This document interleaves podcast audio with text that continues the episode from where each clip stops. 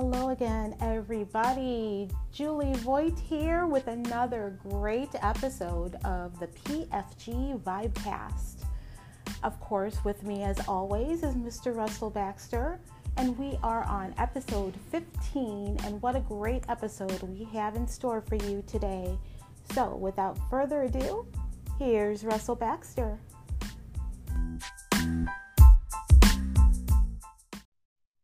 Julie and I have had the opportunity to talk to some of the best people in the business when it comes to the National Football League, um, both behind the scenes, covering the league for a long time.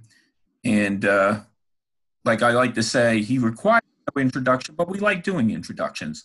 So, uh, writer for the Houston Chronicle for basically four decades, uh, one of the best NFL voices out there. Uh, please welcome John McClain to our show tonight. John, how are you? I couldn't be better. Thank you very much for having me. Well, I appreciate it. And, and we'll get right to the heart of the matter, uh, no pun intended, when it comes to the heart of Texas. and uh, the Houston Texans, uh, the defending AFC South champions, again, they've won their share of division titles um, this decade. Um, but there always seems to be something that goes wrong in the postseason. It's not that they haven't won postseason games, still waiting to advance to the AFC championship game for the first time. And one of the topics of discussion that always seems to come up with the, with the current coaching regime, you know, is Bill O'Brien and the play calling.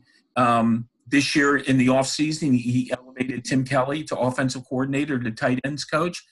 Um, as of right now, where does it stand in terms of who's going to be calling the plays for the Houston Texans offense this season? Bill O'Brien will be calling the plays for the Texans as he did last year and as he did the year before. Uh, I wrote a couple of months back it'd be very foolish to take a guy, Tim Kelly, who's never been a coordinator, and make him the play caller when your first place schedule is going to be so much more difficult than the last place schedule of 2018, which they took advantage of to go 11 and 5 in regular season before they stunk it up in the wild card game against the Colts. And um, and right now, and based on what I've seen with the Texans, O'Brien oversees the game plan. He spends a lot of time coaching Deshaun Watson. I wouldn't want another play caller up than O'Brien. I've watched okay. what he's been able to do. He losing Will Fuller again, losing Keke Coutee, his outstanding rookie slot receiver for 10 games, having the worst offensive line in the NFL. And Watson still accounted for 31 touchdowns and a rating of 103.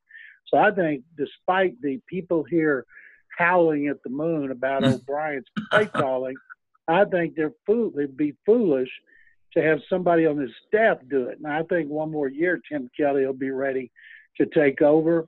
But if they could stay healthy at the skill at the wide at wide receiver, and uh, I see people having them take a tight end in the first two rounds of the draft, and I'm thinking, what do you what planet have you been on? They're not going to draft a tight end. They love their two young tight ends, Jordan Akins and Jordan Thomas. And um, then I see some saying, I heard this today on a national show, they might take a wide receiver. And I'm thinking, they this team needs an offensive tackle and they need cornerbacks worse. And if they draft a position other than those in the first round, I will fall down and hit my head because I'll faint at the time. well, uh, hopefully Julie or me or both of us are around to catch you in case that happens. So, um, you know, I would agree. I'm not worried about it happening because I know they're not taking a wide receiver or a tight end or a pass rusher. They need an offensive tackle and they need cornerbacks even worse. Mm-hmm.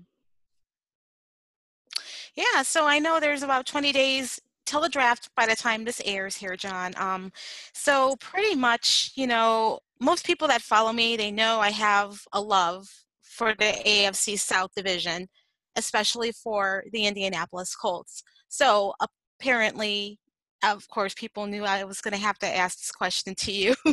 but um, so the success of the Indianapolis Colts last draft was pretty much their first pick was, of course, Quenton Nelson with being, you know, the guard, and then they went with Darius Leonard defensively, and then they went with Braden Smith, another perfect guard. So Texans this year have three round pick, uh, three picks um, one first round pick, two in the second round, pretty much almost like the Colts. Do you think that Houston should mirror what the Colts did last draft that way maybe they could be a little bit more successful. I know you know definitely i know you're going to need to build up that o line and just like you said you need some cornerbacks as well. Do you see almost something similar like that folding up in houston? Chris ballard did a terrific job in the draft last year and the, the difference is the colts picks were a whole lot higher than the texans are Mm-hmm. Texans are coming off 11 and 5 season. Colts were coming off a 4 12 season. And last year, of course, the Texans didn't have first or second round picks, but they right. they had a really good draft. Now the Colts are going to be picked by everybody to win this division, and they should because they won two games here last year at NRG Stadium, including the playoff game. Mm-hmm. And when I was at the league meetings in Arizona, I talked to all the coaches in the division, and Frank Reich didn't try to say, "Oh, I don't think we should be favored." He said, "We're ready for the expectations because we have high expectations of our own." Mm-hmm. Now, there's no Chris, Nel- there's no Quenton Nelson in this draft, and there's no, I don't think it'd be hard pressed to find a Braden Smith in the second round. But the Texans need they need two tackles. They don't need a guard. They've got three veterans that they could play if they have to, mm-hmm. but they need an infusion of talent. But they're not going to be able to do what Chris Ballard did last year.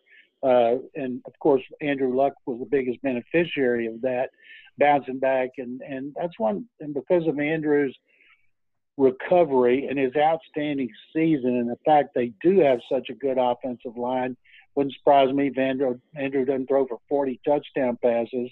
And I think the Colts are a legitimate Super Bowl contender. And I think the best Texans can do is uh, earn a wild card berth. But they have got to get better a cornerback. If they played tomorrow, their mm-hmm. starting corners would be 35 year old Johnathan Joseph. Mm-hmm. The other starter would be Bradley Roby, who had a mediocre year at Denver. And the slot corner would be Aaron Colvin, who was a huge disappointment coming here from Jacksonville as a free agent last year. Mm-hmm. That's why I believe two of their first four picks would be corners, and it wouldn't bother anybody in Houston if the other two of the first four were not offensive tackles. That's not what they're going to do. They need a left tackle, whether he's in the first round or whether he's in the second round. The problem in this draft, all the best tackles are guys that NFL scouts think are better on the right side or moved inside. Mm-hmm. And Andre Dillard of Washington State, who the Texans would love to get at 23, he's going to be long gone. So it wouldn't surprise me at all if that first pick's not a cornerback. Right. And I noticed that um, I did read up on your mock drafts that you do along with um, Aaron Wilson. And I did see for that 23rd pick that you did, you're pretty much currently going with Greedy Williams, that cornerback from LSU. I, I was very impressed with that. I've done nine mock drafts. Thank God, I only got three more. I've tried to change it around every week so people would read it and uh-huh. not go, oh, um, just another tackle. And of the top three corners that everybody thinks will go in the first round, Greedy Williams, DeAndre Baker, and Byron Murphy, mm-hmm. I've had the Texans mm-hmm. taking each one in a mock draft. And I don't think Greedy Williams will be there at 23, mm-hmm. but he's mm-hmm. the only one I haven't. And in my mock draft this week, he's available at 23. There you go. I, I do think the best tackles are going to be gone. Uh, people have them talking about like Cody Ford of Oklahoma Oklahoma, but he's a pure right tackle or maybe a guard, and they need a left tackle. They've got two guys at right tackle who are veterans, so that's why it's a it's a much better draft at the bottom of the first round and in the second and third round for cornerbacks than it is offensive tackles. Well, speaking of the defense, John, uh, obviously, uh, you know the, the Texans are loaded uh, in terms of the linebacker position and basically a front seven. Of course, Jadeveon Clowney uh, got the franchise tag uh, this offseason. Uh, where did the team and Clowney stand right now in terms of uh, getting a long-term deal done? I know I know that doesn't have to actually happen until the middle of July. Uh, has there been any talk of that so far? I have said since the start of last training camp that Jadeveon Clowney would be franchised this year because I knew he wanted a lot of money. And they have a lot of money, but they have a budget on everybody based on what they think they're worth. It's helped them avoid cap problems. and uh, they do like to use it for extensions of their players. And then when Khalil Mack and Aaron Donald signed their new deals, I knew there was no way Clowney was going to be signed to a long-term contract because his agent Bus Cook would ask for money in that territory. And Clowney is a is a great player overall, tremendous against the run, but he's not a great pass rusher. He's a real good pass rusher, but he's never had more than nine and a half sacks. Where Mack and Donald are double digit guys every year. If you want that kind of money, you better be a you better terrorize quarterbacks on a regular basis. And Clowney's disruptive. He moves around. You know, he could get a hundred million if he wanted it, but he's not going to get 120, 30, or 40 million. And they can franchise him for two years. And uh, I don't expect him to hold out. He's going to make 15.7 million. And uh, he was tagged as an outside linebacker, which is what he is. I was reading a lot of things nationally. He's a defensive end. No, he's not.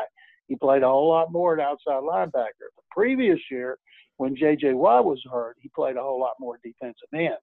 So I expect we will see Clowney the week before the regular season opener when the big checks kick in.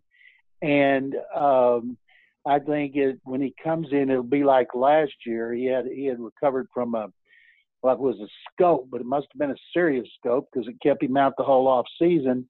And then him, Watt, Whitney Mercilus, all needed about three games because they couldn't participate in off-season program or most of preseason, and that's one of the reasons Texans started 0 and 3. Those first three games were like training camp for so many key players. They don't have that issue this year because Watt, of course, bounced back with a tremendous season. Clowney had a really good season, and Deshaun Watson not coming off major knee surgery. So uh, I think they will continue to talk to Bus Cook, but um, I just don't see them getting a deal done. And as time goes on, more and more players are going to sign big contracts. It just kind of depends on if they want to compromise, and uh, and if indeed Clowney backs off trying to be paid like uh, Mack and Donald. Julie, did you have anything else? Um, just pretty much. You know, I think he pretty much said it. You know, I was wanting to know where, where do you see the Texans next season, you know, division wise. Um, I really, really feel like it's going to be another tight race next season. It was tight this year, of course. Colts made a tremendous comeback. Colts and Texans were four and twelve. Both of them had an unbelievable list of injuries. Previous year, Texans had 23 players on injured reserve, including 13 starters, and the Colts were in that neighborhood as well. Of course, didn't mm-hmm. have Andrew Luck. And now the division is going with the addition of Nick Foles in Jacksonville. And if Marcus Mariota could ever stay healthy for 16 games, the division is going to be good. It's going to be competitive, and it's going to be close. Really, any team could finish first. Any team could finish last. I'm picking the Colts to win the division. I'm going to pick the Texans to be about nine and seven against a tougher schedule, and I'm probably going to have them winning a wild card. Probably going to put the Colts somewhere around 11 and 5. Don't see them going 12 and 4 or 13 and 3 because this, the division itself is just so much better than it used to be. Mm-hmm, right. Well, John, I can't thank you enough for coming on tonight. Um, you know, the Texans are a fascinating team. Uh, you know, last year, of course, only the sixth time in the history of the league that a team went 0 and 3 and then managed to, to make the playoffs. Um, you know, I'm sure it's never boring down there. And once again, thanks so much for taking some time and a lot of your time tonight uh, to get us updated on the Houston Texans. It is my pleasure. Thank you guys for having me. I'm available anytime you need me. Absolutely. Well, we're hoping you make the trip to Canton this year because Julie and I are going to be doing some shows uh, live from out there. Well, that'd be a lot of fun. I've been there many times, but since I don't have, I don't have uh, anybody going in from here or with background for here. So I'll probably be with the Texans. They're going to have, I think, joint practices with at least one, maybe two teams. So I will not be in Canton, but you guys will have a blast. Well, I appreciate. Oh, I'm sorry, Julie. Oh no, I was just going to say thank you so much. Oh, and we'll My find pleasure. you. We'll find you right in the middle of a uh, of a snap at at uh, mini camp or something. So that sounds great. Anytime. Thank you, guys. Thanks, Thank you. John. Bye bye.